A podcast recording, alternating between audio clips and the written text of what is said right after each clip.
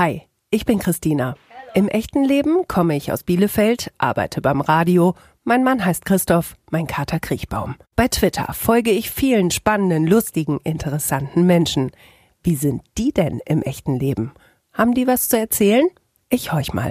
Folge 38. Die Mutti. Alter. Huh, 34. Ich lebe in Im schönen Ruhrgebiet. bei Twitter bin ich Die unterstrich Mutti. auf einer Skala von 1 bis 10. 10 ist das Beste. Geht's mir gerade? Stabile 7. Für eine 10 bräuchte ich Nachtisch auf jeden Fall. Und dass es mir all around so ein bisschen besser geht. Bei Twitter habe ich mich angemeldet. 2009, weil ich wissen wollte, was das ist. Ich hatte davon gehört und das Konzept fand ich mega doof. Die größte Herausforderung in meinem Leben ist, Mein Leben zu gestalten, trotz meiner psychischen Erkrankung. das überrascht mich immer wieder. Ich bin immer wieder davon überrascht, wie Menschen ihren Fokus verändern, wenn sie selbst von Dingen betroffen sind. Ein Grund zu feiern wäre, wenn Alle Menschen, die der AfD und anderen Leuten frönen, endlich aus den Landtagen und Parlamenten und wichtigen Stellen rausfallen würden. das schönste Kompliment ist für mich, Das ist für mich schwierig, denn ich bin ganz schlecht im Komplimente annehmen.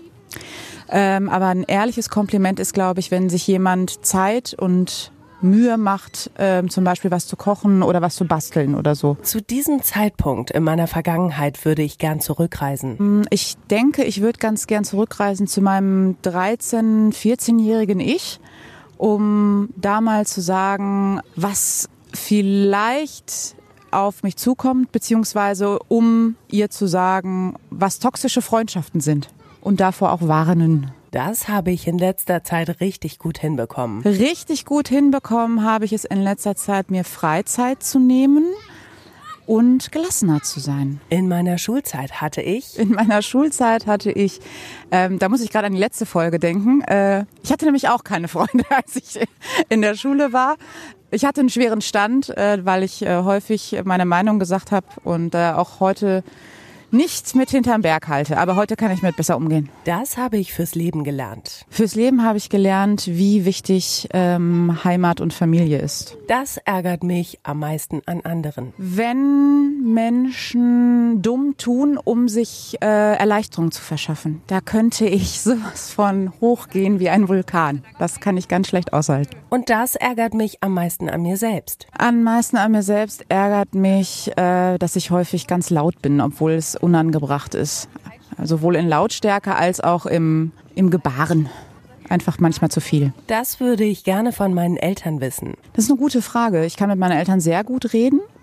Aber ich würde wirklich mal ganz gerne wissen, was die so Verrücktes angestellt haben, als sie selber noch so jung waren oder ähm, was, auf was für Konzerten die so waren. Das kann ich sie natürlich auch fragen, aber darüber nachgedacht habe ich bis zu dieser Frage noch nicht. Wenn ich unsichtbar wäre, würde ich sofort Wenn ich unsichtbar, würde ich sofort erstens eine Bank ausrauben, weil tatsächlich äh, auch Geld ein bisschen äh, die Welt regiert.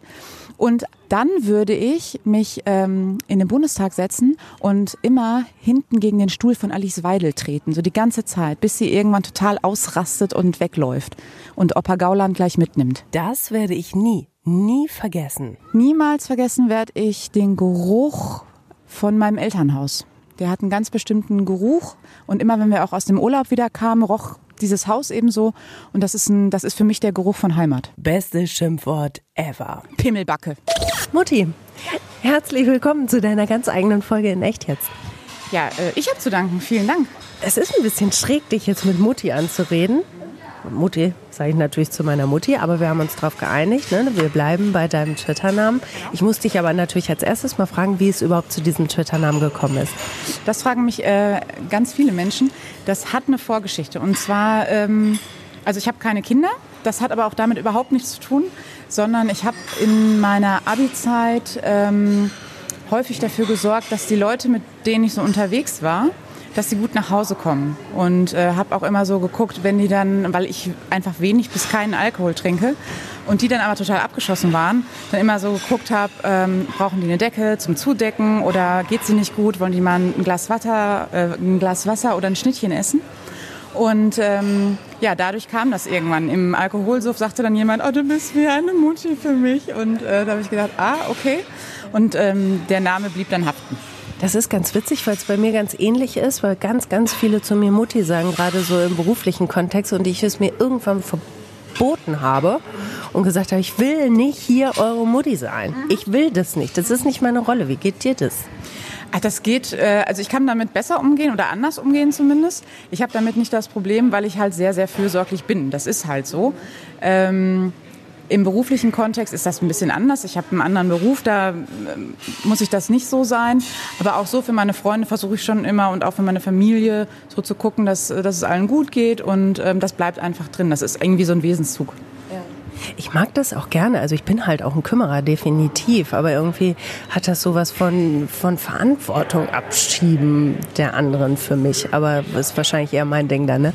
Ja, das, das könnte dein Thema damit sein. Ich habe da, ähm, nee, darüber, darüber habe ich so noch nicht nachgedacht, sondern es ist eher so tatsächlich dieses Kümmern, ja. was bei mir dann so im Vordergrund steht. Aber wenn jemand jetzt äh, sagt so, pass mal auf, kannst du mir mal irgendwie eine Butter, äh, ein Butterbrot schmieren oder eine Stulle schmieren, dann würde ich schon sagen, äh, nur wenn dir jetzt gerade deine beiden Hände abgefallen sind, dann mache ich das gerne für dich. Aber ansonsten, ne, hau rein, mach selber.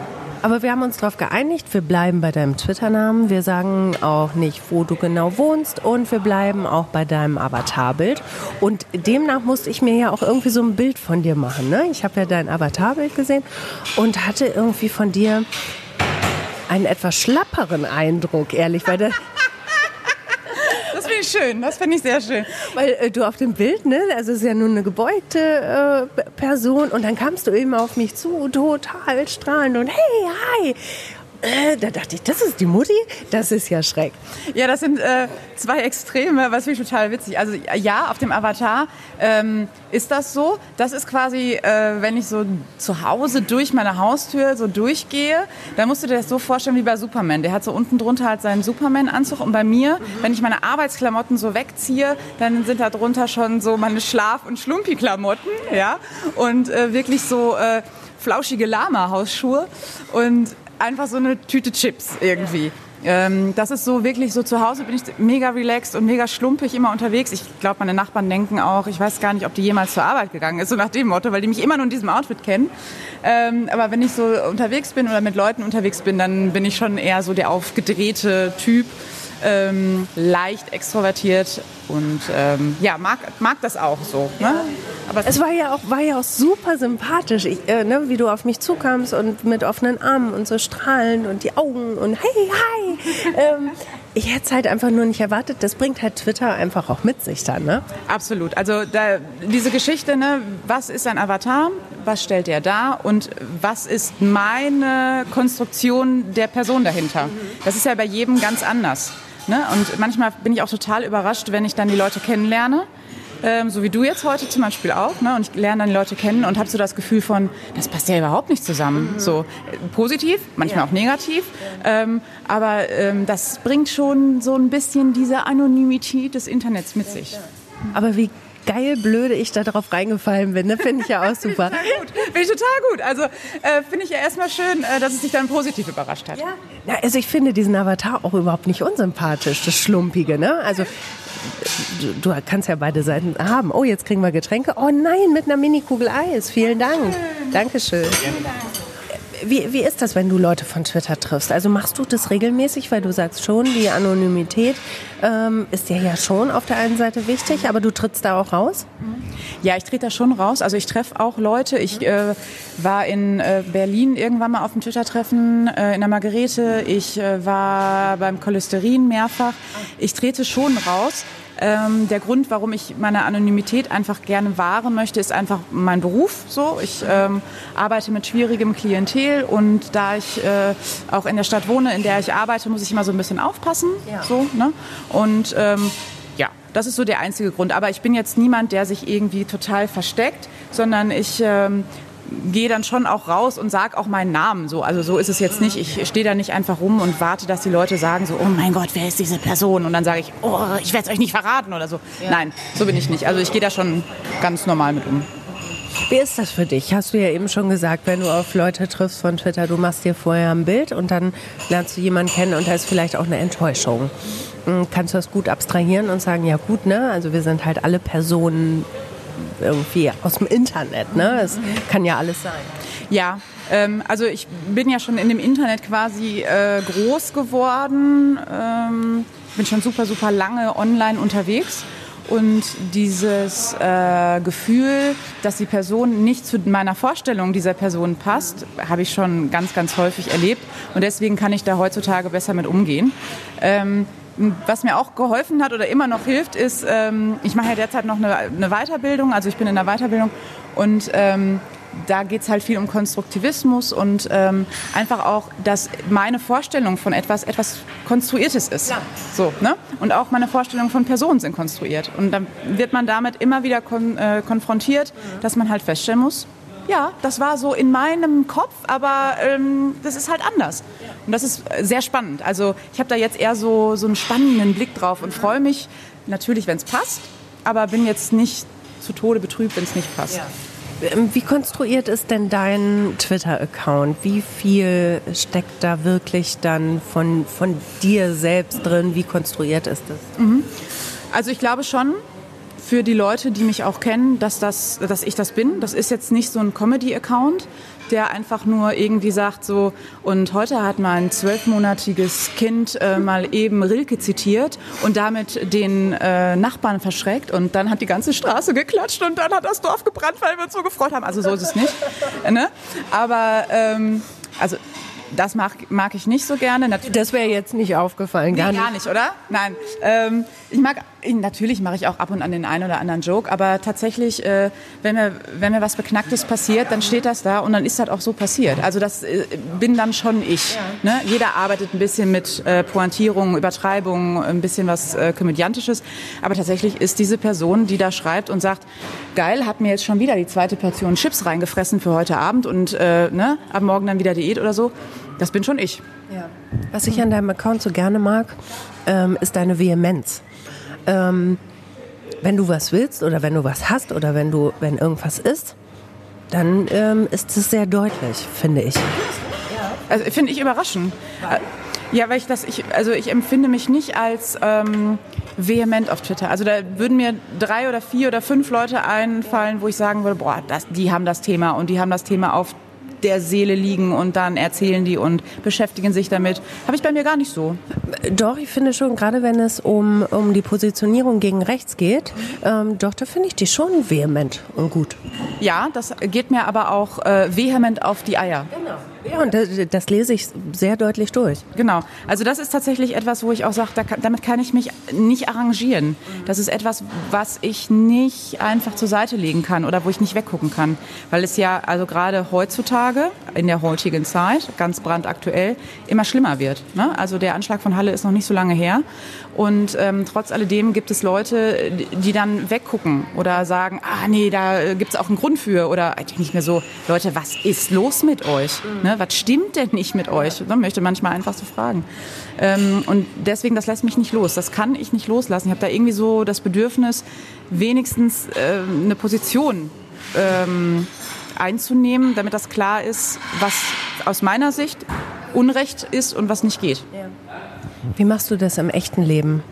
Ähm, weil es passiert ja nun auch immer und immer wieder, dass man Situationen vielleicht mitkriegt, die unterschwellig rassistisch sind. Alltagsrassismus immer und immer wieder. Ähm, wie vehement bist du da? ich bin mein Account und ich bin da auch vehement. Ähm, ich vergraul auch schon mal Leute. Also ich bin ähm, beratend tätig und in meiner Tätigkeit kann es mir auch passieren, dass ich das vorher nicht weiß, wer mir da so gegenüber sitzt, eigentlich sehr häufig. Und da kann es auch passieren, und es ist mir auch schon passiert, dass sich da jemand so geäußert hat, unterschwellig erst, aber hinterher dann doch recht deutlich, wo ich dann gesagt habe, dass ich jetzt möchte, dass diese Person dann jetzt geht, weil ich so nicht mit ihr zusammenarbeiten kann. Also ich mache das schon klar. Ähm, in meiner Jugend war ich dann noch ein bisschen radikal, also radikaler in Anführungsstrichen unterwegs. Da war ich schon häufiger mal auf einer Demo oder ähm, was natürlich nicht radikal ist, ne, aber ähm, war schon so ein bisschen auch aggro, so, ne? Ähm, aber nie irgendwie übergriffig. Ähm, und heutzutage ist das auch so. Also als die AfD durch unsere Stadt marschierte irgendwann, äh, ich habe ein Megafon, ich habe eine Trillerpfeife, ja, so, das benutze ich dann auch. Ne? Dann ist das eben so, da müssen die halt auch durch. Das ist ja auch Demokratie auszuhalten, wenn andere Leute einen Scheiße finden. Das ist dann ja ein Punkt, wo, wo Lautstärke ja auch total angebracht ist. Im Fragebogen hast du gesagt, manchmal nervt es dich auch, dass du laut bist, hast du gesagt. Ja. Ne? Und genau, mhm. genau. Ja, das ähm, ist auch was anderes. Also wenn es für eine gute Sache ist, und ich ja. würde jetzt mal stark sagen, das ist für eine gute Sache, dann finde ich das auch angebracht. Dann mache ich das auch gerne. So, dann ist es auch nicht schlimm, wenn ich da irgendwie auffalle oder so. Damit kann ich gut umgehen. Mhm.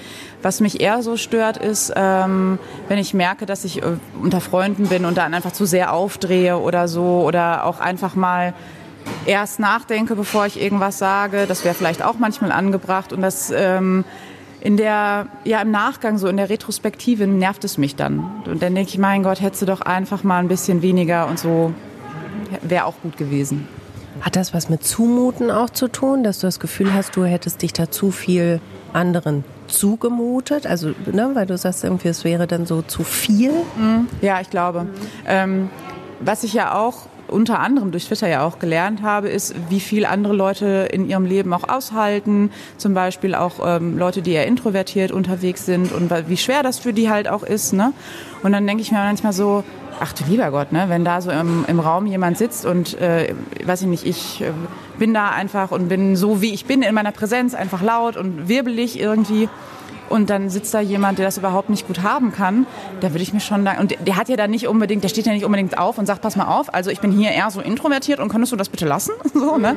Ähm, da denke ich mir, naja, ein gutes Mittelmaß wäre vielleicht auch gut gewesen. Also ich denke da schon drüber nach. Also ich meine eher äh, mit dem Zumuten, dass du dann hinterher denkst, ach, ich war eine Zumutung. Weißt du, so im Sinne von, das ist äh, zu viel, aber du musst ja auch irgendwo hin. Ja. Weißt du, also du, so wie du bist, bist du ja vollkommen in Ordnung und du kannst dich ja nicht zurücknehmen, um dich eben nicht zuzumuten. Weißt du, was ich meine? Ist schräg, ne? Ja, ich verstehe das schon. Ich habe das auch so verstanden mit der Zumutung. Ja, okay. ähm, Allerdings, äh, klar, kann, muss ich auch irgendwo hin, aber es muss ja nicht immer eine Bühne sein. Also, ne? ich habe manchmal so das Gefühl, da habe ich mir jetzt zu viel Platz genommen, okay. so zu viel Raum genommen und äh, das hätte jetzt nicht sein müssen oder so. Aber ähm, ja, manchmal habe ich schon das Gefühl, dass äh, anderen eher das zugemutet wird. Aber ja gut, ist dann halt auch so. Also ne, da bin ich da bin ich auf der anderen Seite auch so ein bisschen trotzig und denke dann so, ja gut, ihr habt alle einen Mund, so. Ne? Mhm. Ihr könnt mich auch zur Seite nehmen und zu so sagen, wenn man, das ist mir irgendwie unangenehm, so alles gut. Ich überfahre ja niemanden oder so, sondern ähm, bin dann einfach nur ja, laut, präsent und mache noch mal einen Witz oder drehe irgendwie auf oder so. Man kann ja das Vokabular auch ein bisschen anders aufbauen. Ne? Also du bist energetisch mhm. und du bist fröhlich dann in dem Moment. Also es klingt ja schon ganz anders als laut und äh, extrovertiert, oder? Ein sehr schönes Reframing, ein sehr schönes positives Konnotieren. Ähm, ja, tatsächlich. Also ich habe äh, teils äh, viel Energie und ähm, bin kreativ. Ähm, bin manches Mal auch tatsächlich äh, recht lustig. Ähm, ja, auch das passiert leider zwischendurch mal. Nein, ähm, das kann man natürlich auch so sehen. Ähm, aber natürlich gehe ich ja nicht äh, am Ende des Tages ins Bett und sage, mein Gott, was bist du für ein toller Hecht, so, sondern man denkt ja eher so drüber nach, so ähm, wie war denn das heute? Und dann kommt vielleicht eher so was Kritisches, Kritischeres, so heißt das Wort, ähm, anstatt so dieser Gedanke, das hast du heute aber wieder, mein Gott, hast du wieder einen Tag hingelegt. Also bist du ein Zermalmer im Bett? Also das klingt jetzt sehr schräg, aber ich glaube, du weißt, was ich meine, ne? Das kommt drauf an, wem ich zermalmen soll. Nein, nein, nein. Ähm, ich äh, bin niemand, der abends wach liegt, weil er grübelt. Okay. Ich äh, grüble ständig, aber auf der Metaebene. Also, Was meinst du damit? Erklär mir das. Ähm, ich denke darüber nach, während ich ein Gespräch führe. Also während wir uns jetzt darüber unterhalten, habe ich schon eine andere Ebene im Kopf, auf der ich nachdenke. Und das ist äh, manchmal sehr anstrengend. Mhm. Ähm, manchmal kann ich das aber gut ausblenden. Das ist jetzt nicht wie eine zweite Stimme, die ich ja. höre, sondern es ist einfach schon so eine Metaebene, so, die quasi von oben drauf guckt. Ähm, was sagst du da jetzt gerade in dieser Situation? Mhm. Was machst du da? Wie kommt das wohl an? Und also eigentlich ja. ist mir ja eigentlich Lutsche, so, mhm. ne, wie das ankommt. Aber auf der anderen Seite sind diese Gedanken halt da. Ja. So, ne? Und ähm, die sind einfach irgendwie ständig da. Und deswegen brauche ich das abends im Bett nicht zu machen. Okay und äh, brauche dann deswegen auch nicht wach zu liegen. Das ist ganz gut. Ich weil, nicht meinen Schlaf. Weil, weil du es parallel dann irgendwie schon bearbeitet hast. Also ich kenne das, dass ich, während ich ein Gespräch führe, auch mich zurückziehen kann und nochmal irgendwie andere Gedanken machen kann. Ähm, da, das kenne ich aber nicht dann permanent. Also ist das bei dir ein permanenter Zustand? Nee, wenn ich richtig konzentriert bin, jetzt bei meiner Arbeit zum Beispiel, dann habe ich das nicht. Wenn ich aber so eine, ich sag mal, so eine Atempause habe, dann kommt das schon. Dann kommt das schon nochmal durch, dass ich mal Sachen äh, überdenke. Ich kann das aber auch wieder wegschieben. Wenn ich jetzt das Gefühl habe, es wird mir jetzt zu viel, dann kann ich das wegschieben. So. Dann beschäftigt mich das vielleicht in einem anderen Zeitpunkt nochmal an, an, ähm, oder an einem anderen Ort nochmal. Aber ähm, es ist jetzt nicht eine ständige Belastung, die hinten in meinem Kopf wohnt. War das immer schon so? Hm, das ist eine gute Frage. Ja, ich würde sagen ja. Ich habe schon immer ähm, als Kind auch, äh, bevor ich das Wort Metaebene kannte, habe ich schon immer auf der Metaebene ge gedacht, glaube ich. Ich habe immer gedacht, wenn sich das jetzt, wenn man das jetzt von außen anguckt, wie sieht das, also nicht wie sieht das aus im Sinne von sieht das gut oder schlecht aus, sondern ähm, was passiert hier gerade? Also du hast dich neben dich gestellt schon relativ frühzeitig? Ja, genau. Ähm, ich glaube mit Anbeginn so der Schulzeit würde ich jetzt mal fast sagen. Da, da ging das so los und äh, habe Situationen, in denen ich agiert habe, äh, quasi nochmal so von außen betrachtet. Und das ist auch bis heute so geblieben. Damit fahre ich auch okay, das belastet mich nicht. Das äh, wohnt jetzt nicht in meinem Kopf. Ich habe was anderes, was da wohnt, aber das ist es eben nicht. Weil du das jetzt gerade so betonst. Was wohnt denn da oben? Ach so, also neben meinem Gehirn ähm, wohnt in einer äh, leider recht großen Ecke meines Kopfes ähm, meine Panikstörung. Und ähm, das ist die größte Herausforderung, nach der du mich auch vorhin gefragt hast. Ne?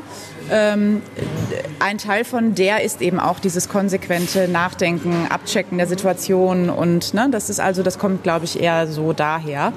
Ähm, die hatte ich noch nicht immer, aber die bestimmt halt jetzt sehr viel von meinem Leben.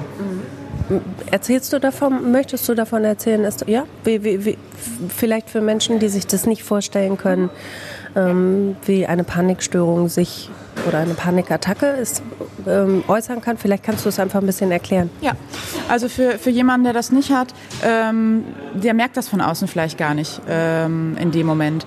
Für jemanden, der eine Panikstörung hat und eine Panikattacke bekommt, kommt sie vermeintlich aus heiterem Himmel. Ähm, ob es jetzt eine sichere Umgebung ist oder eine neue Umgebung, das macht bei mir zumindest keinen Unterschied. Und in dem Moment empfinde ich es dann so ähm, mit einem ganz, ganz negativen Grundgefühl, dass irgendwas überhaupt nicht in Ordnung ist. Man hat einen Fluchtreflex. Ich habe, ich kann ja nur von mir selber sprechen, ich habe einen Fluchtreflex. Ich möchte dann am, besten, am liebsten nach Hause. Ähm, es äußert sich psychosomatisch, mein Herz rast, ich schwitze, ähm, ich fange an zu zittern, mein Mund wird trocken. Ähm, ich habe äh, große, ähm, also immer so dieses Gefühl, falls du erbrechen musst oder falls du Durchfall bekommst, so, ne, muss, muss ich halt immer gucken, wo ist die nächste Toilette und so. Also das macht halt das Leben doch etwas schwerer. Ähm, wo ich das im Moment gut im Griff habe. Aber für jemanden, der das hat, ist zum Beispiel so Bus- und Zugfahren die absolute Hölle. Das konnte ich auch lange nicht. Ja. Mhm. Das ist sehr, sehr schwer und ähm, es geht häufig halt auch mit depressiven Gedanken einher, die einen natürlich dann auch so zurückwerfen, weil man ja wieder etwas vermeintlich nicht geschafft hat. So, ne? Ich habe es nicht geschafft, mit dem Bus in die Stadt zu fahren, weil das ja ganz viele Leute als ganz normal empfinden. Ja, aber die Leute sind nicht krank. Du bist aber krank. Also ist es für dich vielleicht einfach im Moment zu viel. So, da muss man halt gucken, wie geht man mit sich und seiner Erkrankung auch um. Ich gehe damit ganz offen um. Ne? Deswegen kann ich das ja auch hier erzählen. Das ist in meinen Tweets, kommt das auch immer wieder durch. Ähm, weil ich einfach finde, egal was jemand hat, wenn du das Gefühl hast, du möchtest davon berichten, berichte davon. Also durch meine, durch meine tägliche Arbeit weiß ich einfach, wie viele Menschen unter Erkrankungen leiden. Unter psychischen Erkrankungen, körperlichen Erkrankungen. Und ich merke einfach immer wieder, jeder hat irgendwas. Ja. So, ja. ja? Und, ähm, aber alle tun immer so, als hätte keiner was. Ja. Und da denke ich mir so, ernsthaft? Ist, ist das die Art, wie wir miteinander leben? Ja, denke ich auch auf der einen Seite. Ähm gerade bei Twitter sieht man ja auch, und das habe ich ja in meinem Podcast ja auch oft schon erlebt, dass wir alle irgendwie irgendwas haben. Ich bin auch immer sehr offen mit meiner Depression umgegangen, habe aber letztens mit einem äh, sehr netten Twitterer zusammengesessen, ähm, der mir von, von seinen Leiden erzählt hat und der gesagt hat, ich würde da mit keinem drüber reden. Und ich kann das auch verstehen, weil ich finde, was zum Beispiel, was ein riesen schwieriger Aspekt ist, ist das Thema Mitleid. Ähm, wie gehst du damit um, wenn du so offensiv auf die Leute zugehst und sagst, ich hab das? Also erstmal kann ich mir vorstellen, dass sie sagen, hey, du, du alter Wirbelwind, ne, du verziehst schon das Gesicht. Genau, das ist immer die Reaktion. Ich habe früher Theater gespielt und das würde ich liebend gerne wieder tun, aber ich kann es einfach nicht, weil es die, das geht durch die Erkrankung nicht. Ich kann nicht äh, sagen, ich äh, kann dann und dann auf der Bühne stehen. Wenn ich einen schlechten Tag habe, wird das nicht funktionieren. Dann stehe ich da, aber ne, der Vorhang geht auf, ich bleibe dahinter stehen. So. Ähm, ja, dieses, dieses Wirbelige überspielt das auch zum Teil. Ne? Es gibt so Tage, da hätte ich jetzt nicht versprechen können, dass wir uns heute hier treffen, so, ne? wenn dann alles wieder ein bisschen schlechter ist. Aber wenn, wenn, wenn, jemand, wenn ich das jemandem sage, dann erwarte ich kein Mitleid. Also ich habe nicht die Erwartung darüber. Nee, das meine ich auch nicht, sondern eher, dass dir da Mitleid entgegenschlägt, was du überhaupt gar nicht haben willst. Oh Mensch, du Arme, weißt du? Also ich ja, glaube, dass davor auch Menschen Angst haben, so dass du dann stigmatisiert wirst, was automatisch ganz oft passiert, ne? Das passiert tatsächlich, aber ich habe es eher so erlebt, dass Menschen interessiert sind. Ähm, jemanden kennt, der jemanden kennt, der jemanden kennt, der das hat. So, ne? Ja. Aber zum Teil auch, ähm, das habe ich nach wie vor immer noch mit Menschen zu tun, die das nicht nachvollziehen können. Die also wirklich sagen so, aber jetzt geht's dir doch gut, oder? Wir können das doch jetzt machen. Und äh, die verstehen halt nicht, dass das, wenn das einmal so, wenn ich das erklärt habe, dass das dann nicht passiert. So. Ja. Sondern es kann jederzeit passieren. So. Ja. Und ich, ich weiß halt nicht, wann es passiert. Und das ist für manche halt schwer, wenn ich sage, pass mal auf, ich würde gerne mit dir in den Urlaub fahren, jetzt mit einer Freundin oder so. Ich kann dir aber nicht versprechen, dass das ein supi, supi, dupi Urlaub wird, weil ich nicht, ne, ich kann es nicht vorhersehen, ob es mir da gut geht oder nicht. Ähm, dass, wenn jemand tatsächlich ernsthaft ähm, sowas wie Mitleid zeigt, dann kann ich das auch annehmen und sage erstmal so, finde ich nett, dass du daran teilhast, so, also dass du anscheinend daran interessiert bist, ob es mir gut geht oder schlecht geht, aber ähm, was ich nicht so brauche, ist so dieses, ach, jetzt das arme Mäuschen, jetzt ist ja das ja, Leben genau. zu Ende. Ja. So, nee, ist es nicht. Mhm. So, ähm, damit kann ich schon eher nicht umgehen, würde ich mal sagen. Kannst du gut Hilfe annehmen in diesen Situationen, in denen es dir kacke geht? Nee, ähm, das ist aber auch Teil meiner, also Teil der Erkrankung, zumindest so wie, wie sich bei mir äußert. Ähm, es gibt bei Menschen mit einer Panikstörung, nein, ich kann immer nur von mir selber ja. sprechen, es gibt bei mir ähm, dann nicht viel zu tun. Also bei mir ist es bei der Panikstörung so, dass man mir nicht helfen kann, weil es einfach nichts zu helfen gibt. In der Situation bin ich so in meinem Kopf und in meiner Fantasie, dass ich gleich in Ohnmacht falle oder sterbe oder dass ich ganz schnell irgendwo hin muss, dass jedes Hilfeangebot auch in irgendeiner Form nicht passend ist. Mhm. Ne? So, wenn dann aber jemand sagt, pass auf, ähm, ist okay, wenn du nicht kommst, wenn ich jetzt einen Termin hätte, das würde mir helfen. Ja. Ne? Wenn dann jemand sagt, okay, alles klar, dann erwarte ich auch nicht oder bin dir auch nicht böse, wenn das dann nicht klappt. Das ist Hilfe, die, die ich auch annehmen kann. Druck aus dem Kessel. Genau, Druck aus dem Kessel rausnehmen, weil es ja auch immer so diese Erwartungsangst ist, oh, jetzt kann ich das nicht erfüllen, sind die dann böse und so. Ähm, das war am Anfang noch schlimmer. Heute gehe ich da ganz offen mit um und sage, pass mal auf, das tut mir echt leid. Das tut mir auch wirklich leid, wenn ich Termine absagen muss oder so etwas. Ähm, und wenn ich Verständnis habe, bin ich sehr dankbar. Wenn Sie das nicht haben, dann ist es aber auch okay, so bis zu einem gewissen Grad. Aber mir deswegen böse zu sein, zum Beispiel, das lasse ich nicht zu. Also das lasse ich nicht an mich ran. Ich bin ja auch nicht böse, wenn jemand an Grippe erkrankt. Da sage ich ja auch nicht, Ma, du schon wieder mit deiner Grippe oder so. Ne? Nö, das ist dann einfach so. Ich glaube, schwierig ist es nur bei den Menschen, die es halt nicht als Krankheit empfinden, sondern halt als irgendwie eine Animosität, ähm, einem Spleen.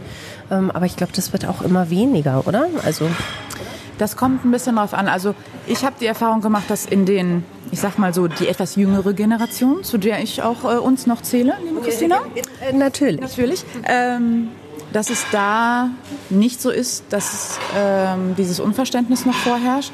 In der Generation meiner Eltern zum Beispiel ist das aber noch sehr weit verbreitet. Also ich habe sehr lange mit meinen Eltern darüber gesprochen, was das ist, wie sich das zeigt.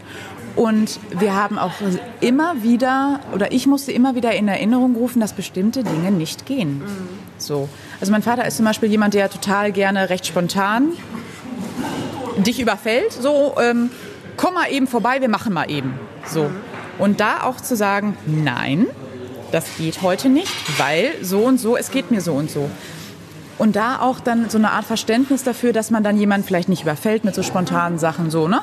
Das zu erzeugen. Das finde ich, das ist bei der etwas älteren Generation schwieriger. Ja. Bei den jüngeren, ich meine, ich folge vielleicht auch ähm, in dieser Blase bei Twitter ja auch Leuten, die ähm, eine große Brandweite Bandbreite heißt das Wort. Mhm, aber Brandweite ist auch gut. Ähm, also eine große Variation von eigenen Krankheiten haben, psychischen Krankheiten, die da auch offen mit umgehen, wo ich das Gefühl habe, da gibt es eine ganz andere Sensibilität. Mhm. Und das finde ich gut.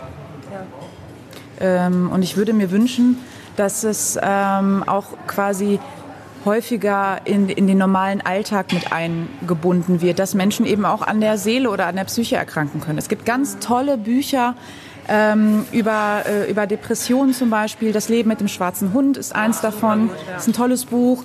Ähm, und sowas gibt es eben auch äh, über Panikerkrankungen, über Schizophrenie, über, ach, schlag mich tot. Ja. ja? Ähm, da gibt es wirklich tolle Sachen. Ich würde mir einfach wünschen, dass das normaler wird. Dass das einfach normaler wird, darüber zu sprechen, dass es einfach auch psychische Belastung gibt in diesem Leben, das wir alle bestreiten. Und dass man das eben vielleicht nicht immer sehen kann. Ne? Man sieht es eben nicht wie jemand, der ein gebrochenes Bein hat. Aber jemand, der eine Alkoholabhängigkeit hat, dem geht es auch schlecht. So, das darf man einfach nicht irgendwie ähm, sagen, nee, da, da, da, so schlimm kann das ja nicht sein oder so. Oder so eine Psychose. Ja, äh, der spinnt oder der ist verrückt oder so. Nee, der ist krank. Und das, äh, ich glaube, dieses Verständnis davon, dass eben die Seele in, in, Anführungsstrichen ein Körperteil ist oder ne, so, dass eben auch krank werden kann, das würde ich mir mehr wünschen. Ja.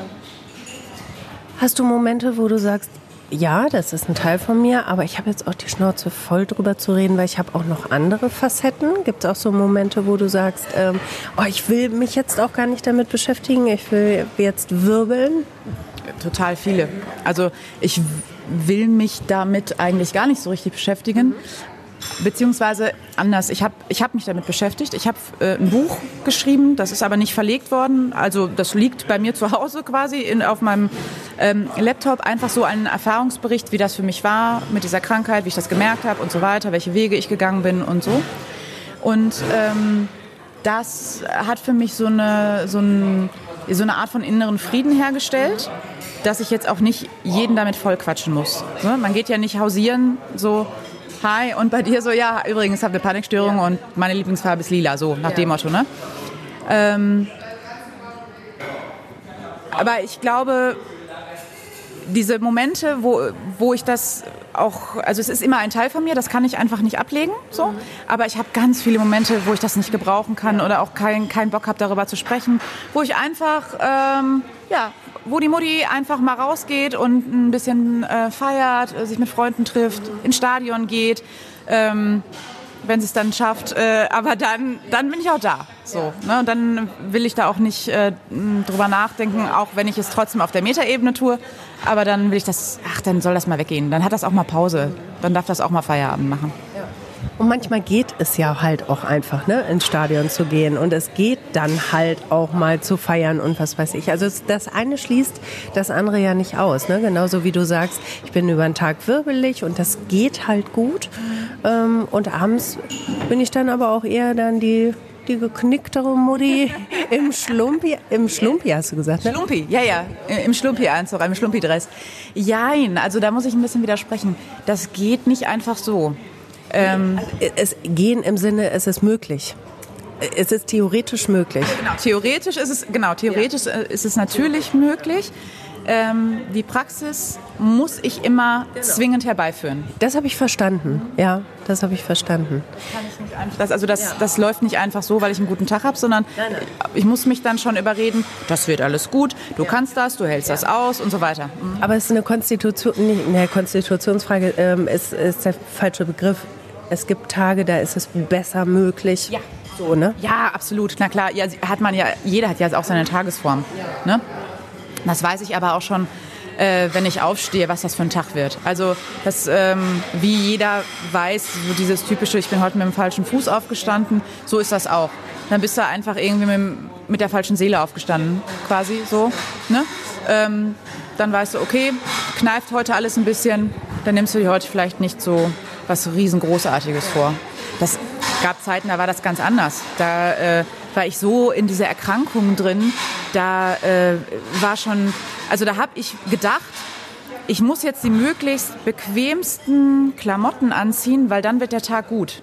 Also ne, da habe ich schon für mich selber so eine Vorstellung davon gehabt, wenn du diesen BH anziehst, der ein bisschen kneift, dann hast du bestimmt hinterher, kriegst bestimmt eine Panikattacke. Also so beknackt war das natürlich schon. Ne?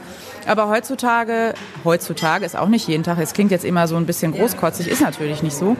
Ähm, ich würde aber schon sagen, dass es besser ist, deutlich besser.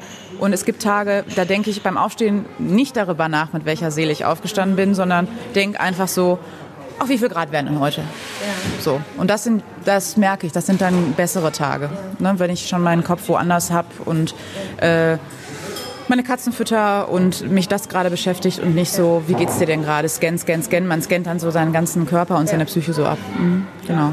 Das sind dann schon bessere Tage. Sind das die Tage, an denen du die Eichhörnchen beobachtest? ja, die Eichhörnchen, da weiß man ja nie so genau, ob die Eichhörnchen nicht auch mich beobachten. Nein, die ähm, Eichhörnchen beobachte ich äh, immer dann, wenn ich ins Büro fahre, ähm, weil die tatsächlich, also die gibt es tatsächlich. Ja. Und es gibt auch diesen Friedhof ähm, da wo ich arbeite. Vielleicht zur kurzen Einordnung, es, für so, die, genau. die dich nicht lesen, es ja. gibt immer und immer wieder ähm, Tweets von den Eichhörnchen. Vielleicht kannst du es kurz einmal, ja. die, die Historie der Eichhörnchen, ja. kurz einmal für uns zusammenfassen. Also, äh, es gibt ähm, einen Friedhof in der Nähe meiner Arbeitsstätte und auf diesem Friedhof äh, leben Eichhörnchen in den wirklich sehr alten Bäumen, ähm, die da draufstehen.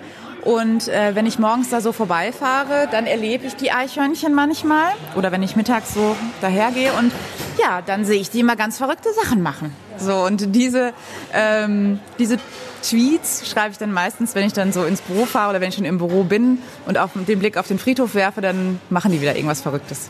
Wie wichtig ist dir denn Interaktion auf Twitter?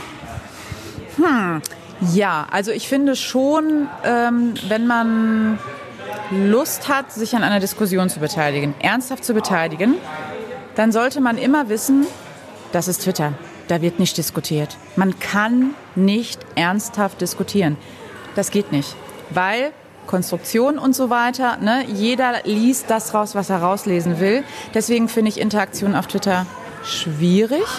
Es sei denn, man ähm, lässt es auf so einer lockeren Ebene. So mal, wenn jemand ein Bild äh, zeigt, dazu antworten oder ähm, sich witzige Tweets hin und her zu schicken oder mal an so einem ähm, ein Buchstaben daneben Tier mitzumachen. Das ist ja auch so, so, so eine Hashtag-Geschichte.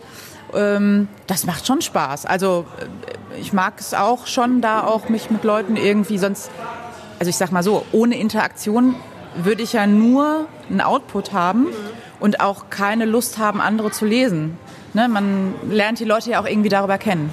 Ich meine das auch so ein bisschen so in Bezug auf das, was du an Replies von dir gibst. Weil du bist jetzt für mich nicht jemand, den ich unter äh, so inflationär äh, unter vielen Tweets lese. Also, oder schätze ich das jetzt falsch ein, dass du bist so ein großer Interagierer? Nee. ne? Also ich bin nicht so der Rieseninteragierer. Ich glaube, ich interagiere auch mehr mit den Leuten, die ich tatsächlich kenne, in irgendeiner Art und Weise. Ähm, oder wo ich mich einfach immer mal wieder so aufdrängle. Das passiert natürlich auch. Ja, ist das so? Wie machst du das dann? Erzähl mal. Ja, äh, äh, wenn du es also so fragst. Nein, ähm, das passiert einfach, wenn mich Themen interessieren oder wenn mich Inhalte interessieren oder einfach die Menschen total neugierig machen, ähm, dann beobachte ich die schon natürlich schon so ein bisschen. Ich lege jetzt keine Listen an und verfolge die oder so, aber immer wenn die mir dann so in die Timeline gespült werden und ich das irgendwie gut finde, dann äh, lasse ich denen auch mal so ein Lob da oder sag so, hey, das finde ich ja total interessant.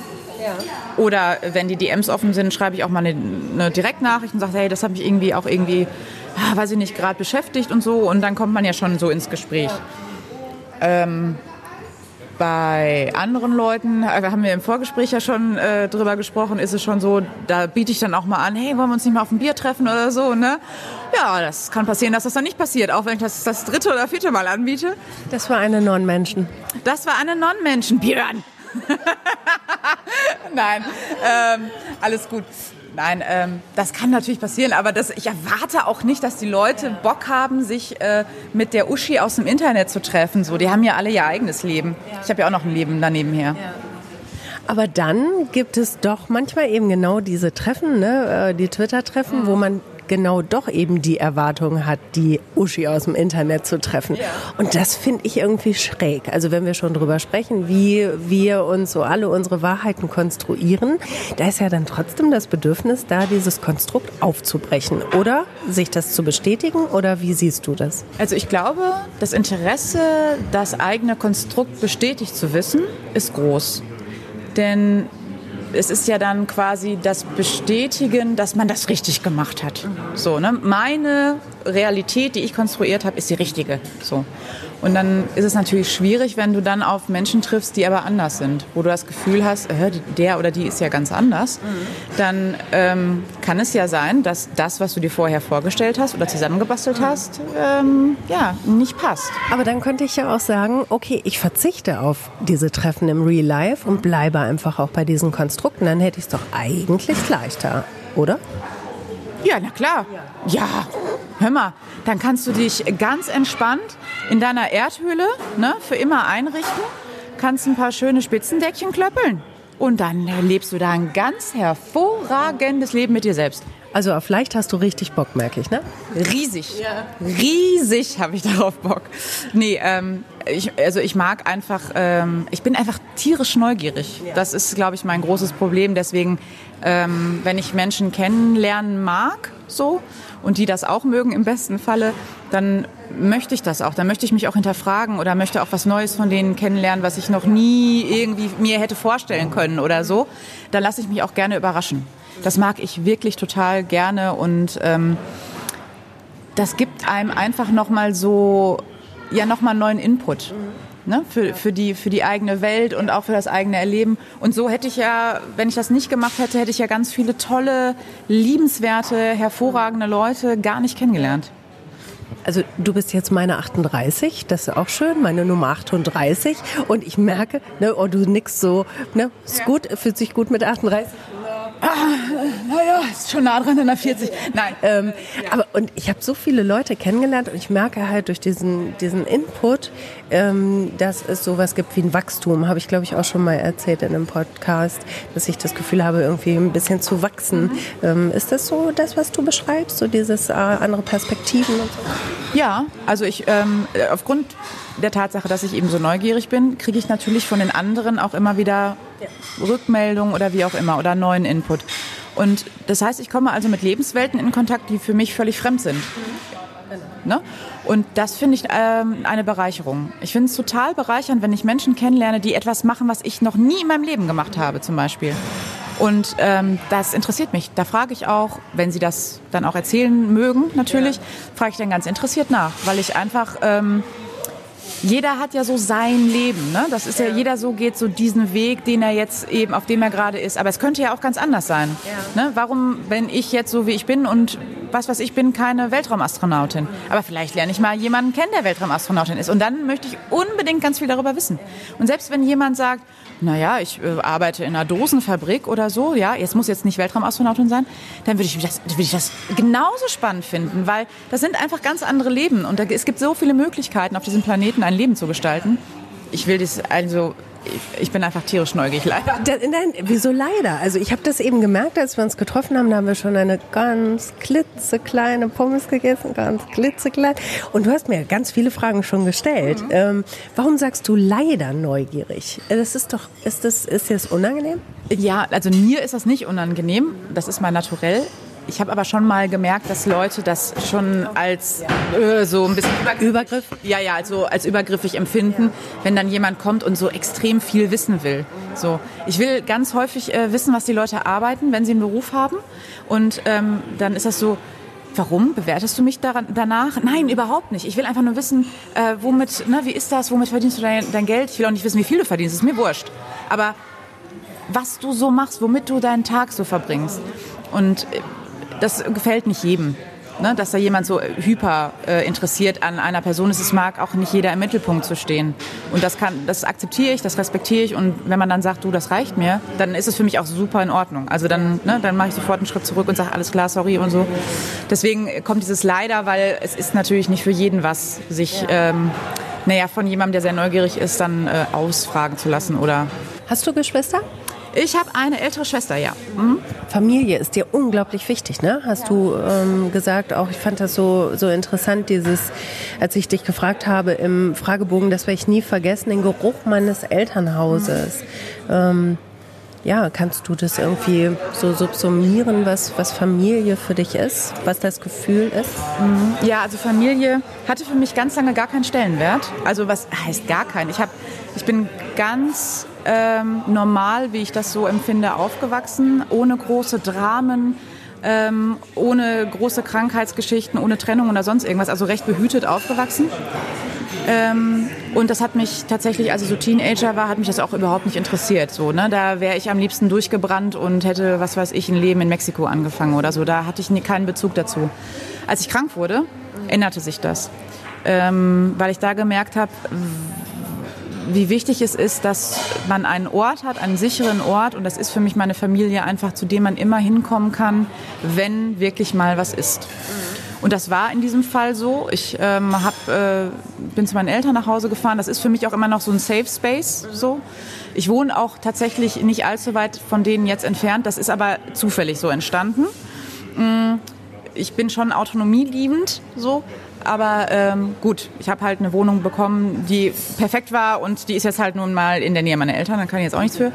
Mm, aber trotz alledem bin ich auch relativ häufig da. Ich verbringe auch sehr gerne Zeit äh, mit meiner Schwester und meinen Eltern für eine gewisse Zeit. Dann reicht es allen Beteiligten auch wieder. Ne, wir sind alle erwachsen, wir haben alle unsere Bedürfnisse oder Spleens oder gehen uns dann irgendwann an die Gurgel oder so.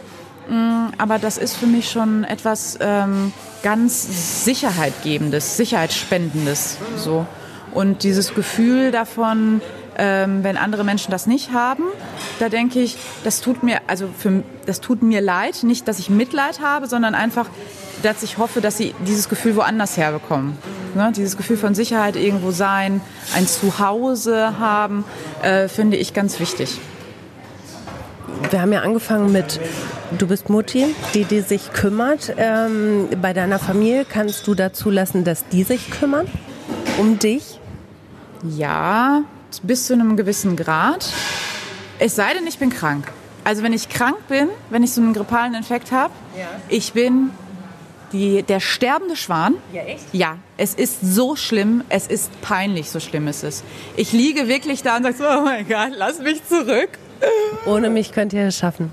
Ohne mich schafft ihr die Mission. Ja, nein, also ich bin auch echt wehleidig dann. Also es ist boah, schlimm, ja. ne? so dass ich es selber schon als total nervig empfinde.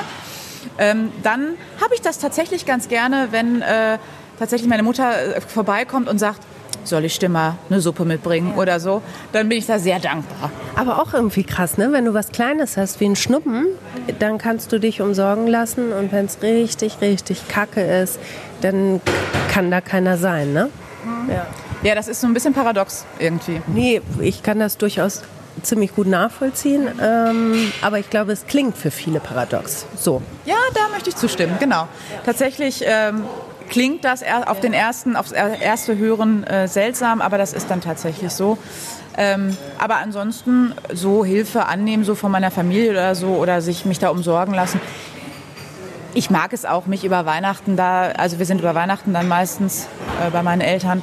Ähm, wir machen da viel zusammen, wir essen da und lassen uns eine, lassen es, lassen es uns gut gehen. So mag ich total. Ich mag, mag es dann einfach so auch keine Ahnung. Ähm, wenn wir zusammen kochen oder Zeit verbringen oder so und mich dann auch ein bisschen betüddeln zu lassen so über Weihnachten. Also das ist absolut in Ordnung. Das kannst du annehmen. Komplimente aber nicht. Ja. Warum? Ähm, ich bin es nicht gewöhnt. Ähm, ich sage ich sag ja immer ganz gerne, äh, außer Taube machst du keinen Schwan. Hä? Kennst du das nicht? Doch, aber ich, äh, ich weiß jetzt nicht, was das mit dir zu tun haben ja. sollte. Ja, also ähm, ich hatte eine, in, der, in der Schule eine, einen schweren Stand. Ich äh, war und äh, glaube auch heute immer noch so zu sein, ähm, niemand, der so einem Ideal entspricht. So, ne? Ich äh, sage, was ich denke. Ähm, ich äh, habe vielleicht auch mh, mm, bin ein bisschen bin ein bisschen untersetzt. So, ne? Nein, das bist du überhaupt nicht. Sieht man jetzt gerade nicht. Nee, nein, bist du nicht. Wie ja. dem auch sei. So, ne, ist ja meine Wahrnehmung. Okay, du fühlst dich so. Genau. Mhm. Ich, ich fühle mich so und meine Waage sagt das auch. Und ähm, obwohl äh, ich trotzdem Pommes gegessen habe. Ich äh, schäme mich nicht für meine Portion Pommes. Ähm, ja, und ähm, ich war es nicht gewöhnt, Komplimente anzunehmen. Also ich habe zum Beispiel, also das kann jetzt natürlich keiner sehen, aber ich habe eine relativ große Nase und so, ne? Und ähm, ich war nie jemand, der sich als schön empfindet. Nie.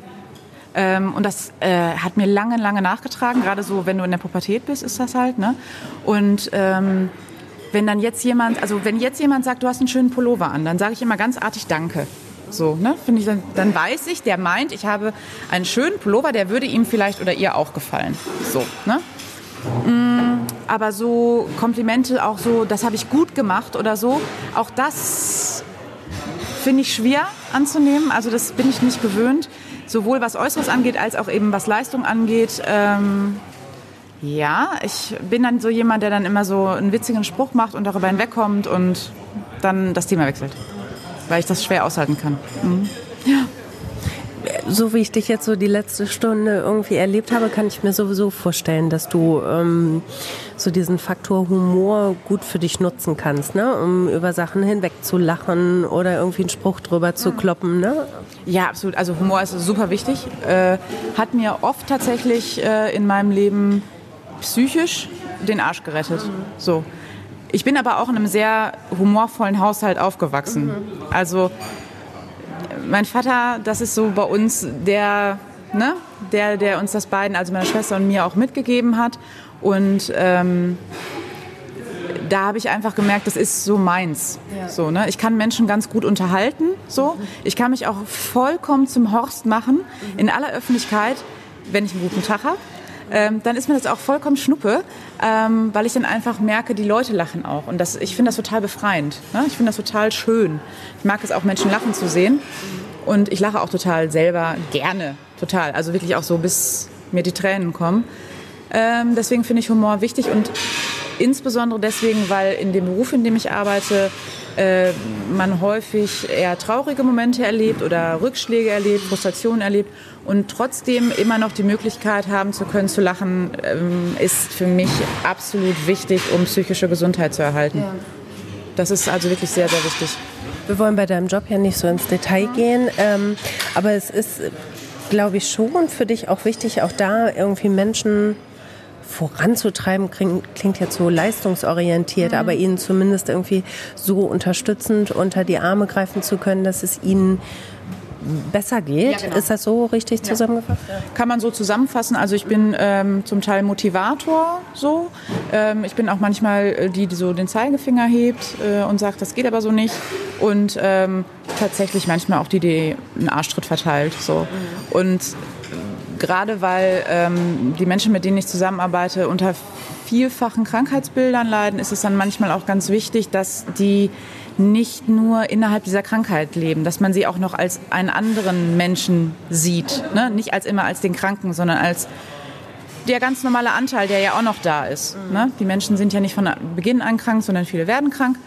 Und da versuche ich immer so mit Humor noch so ein bisschen ähm, die, diese Menschen noch zu erreichen, so diesen, diesen normalen Anteil, den die halt auch noch ganz äh, tief in sich haben. Und das klappt ganz gut. Und natürlich hilft es mir natürlich auch über traurige Sachen hinweg oder über frustrierende Sachen hinweg.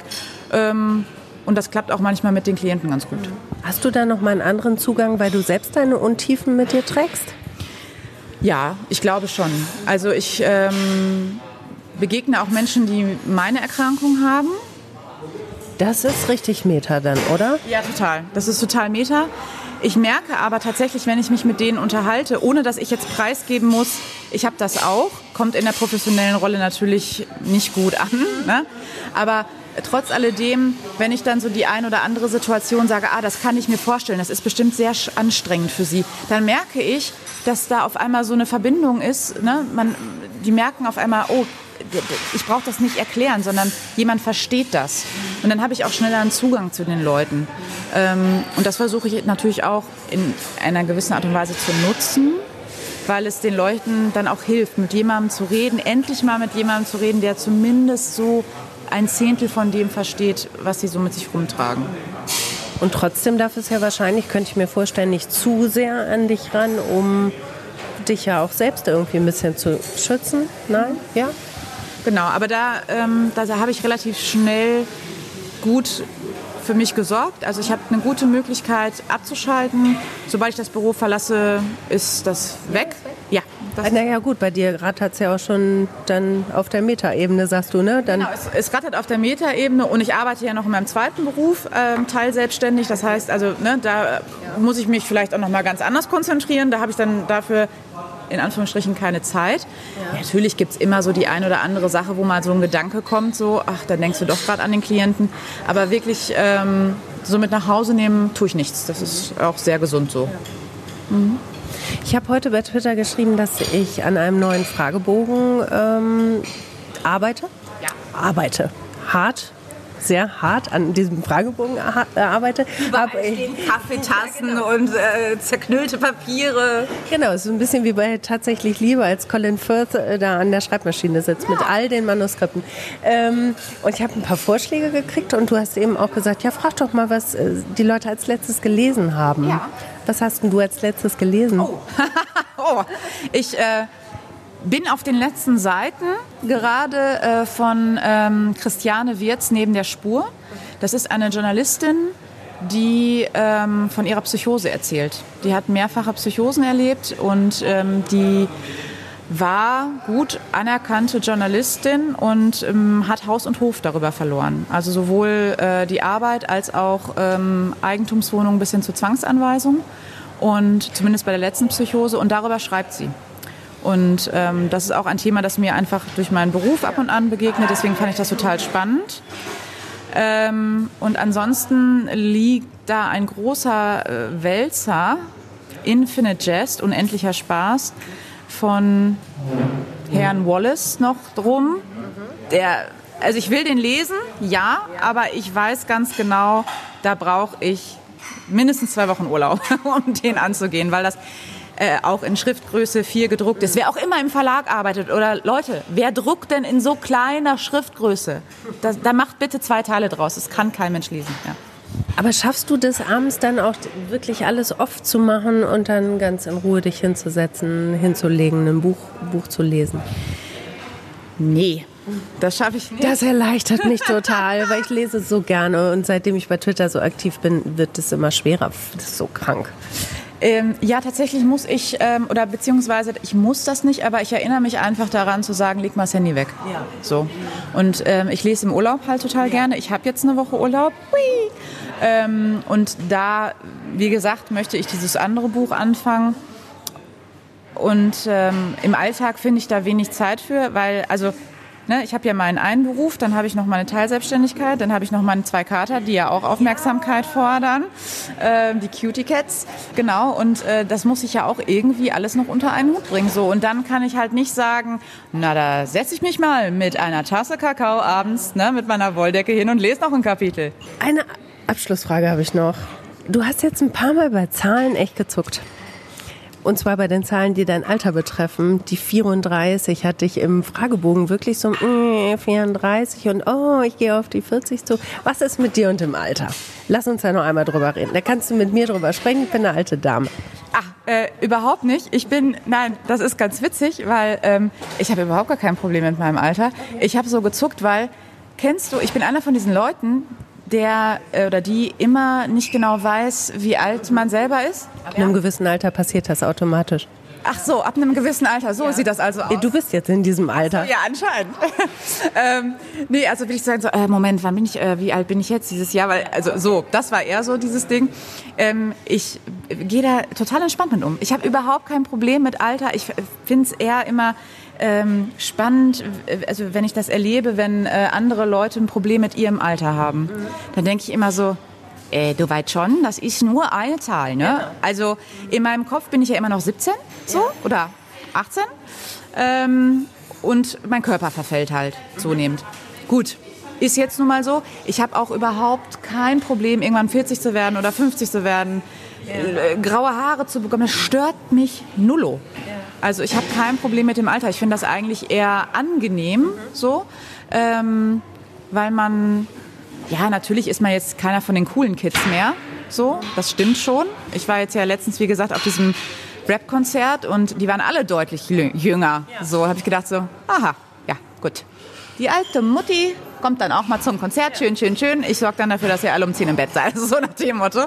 Ähm, Nein, ähm, von daher, ich äh, gehe da total entspannt mit um. Alter ist für mich kein Thema.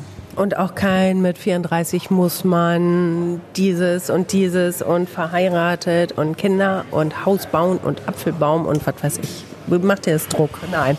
Hell no. Hell no. Auf keinen Fall. Also ähm, mein Lebenstraum sieht auch ein bisschen anders aus. Ich bin ja äh, die, die dann später irgendwie so eine alte Farm hat mit äh, 17.000 Hunden und äh, Katzen und drei Eseln und so weiter. Mm, Kinder habe ich äh, zumindest bis jetzt nicht das Verlangen danach. Ähm, hatte ich aber auch noch nie. Okay. So, da irgendwie finde ich die auch ein bisschen suspekt. So, aber gut, das ist einfach so und ich habe auch nie so gesagt, ich muss mit 30 verheiratet sein. Also ich kenne solche Leute, die das für sich festgelegt Reichlich kenne ich davon, reichlich. Und ich habe immer gedacht so, und was ist, wenn ihr es nicht schafft? Bricht eure Welt dann zusammen oder, oder was ist los? Also ähm, ganz generell so sozialer Druck ähm, kann ich, der, weiß ich nicht, der prallt so an mir ab. Also auch so was so Instagram zum Beispiel betrifft, habe ich überhaupt keinen Vertrag mit, ne? Gar nicht. Wenn da Leute sagen so, oh mein Gott, der war schon wieder auf den Malediven und hat da total tolle Fotos gemacht, denke ich mir so, ja, yeah. und? was soll mir das jetzt sagen? Muss ich da jetzt auch, muss ich jetzt auch tolle Fotos machen oder so? Oder wenn jemand so sagt, so, oh, die hat sich in dem tollen Kleid dahingestellt oder in dem Bikini, sieht total toll aus, ich möchte das auch. Du, hör mal, ich kann dir gerne ein Foto machen, wie ich in meiner Schlumpihose sonntags äh, vorm Spiegel stehe, ist kein Thema. Ich habe auch kein Problem, das zu zeigen, weil das ist das richtige Leben. So, ne? Und ich glaube, davon müssten wir uns alle mal wieder so ein bisschen dran erinnern. Ne? was das ist und nicht irgendeinem Ideal hinterherlaufen. Also an mir prallt das total ab. Aber ich habe das erlebt, wie Leute das fertig macht und ich finde das total suspekt, dieses Phänomen. Macht mir auch ein bisschen Angst, dass diese neuen Generationen, jetzt diese jungen Mädels und so, dass die davon noch mehr beeinflusst werden. Und ähm, Leute, lasst es es nützt doch nichts. Wir sterben doch eh alle. Ein schöneres Schlusswort kann es jetzt auch nicht geben. Mutti, ganz, ganz vielen Dank. Ich hoffe, ähm, du hast dich wohlgefühlt. Ja, absolut. Ich habe ja dir zu danken. Ähm, und ich habe mich total wohl gefühlt mit dir heute. Es war total. Ich habe ja äh, vorhin heimlich, äh, als du kurz den Cappuccino geholt hast, habe ich schon gesagt, ich habe hier heute einen schönen Abend oder ich verbringe einen schönen Abend, glaube ich. Hast du das getwittert? Vielleicht. Ich retweete das. Oh okay. Ja, gern, natürlich. Klar kannst du machen, was du möchtest. Dankeschön. Ich habe dir zu danken. Dankeschön, Christina. War schön.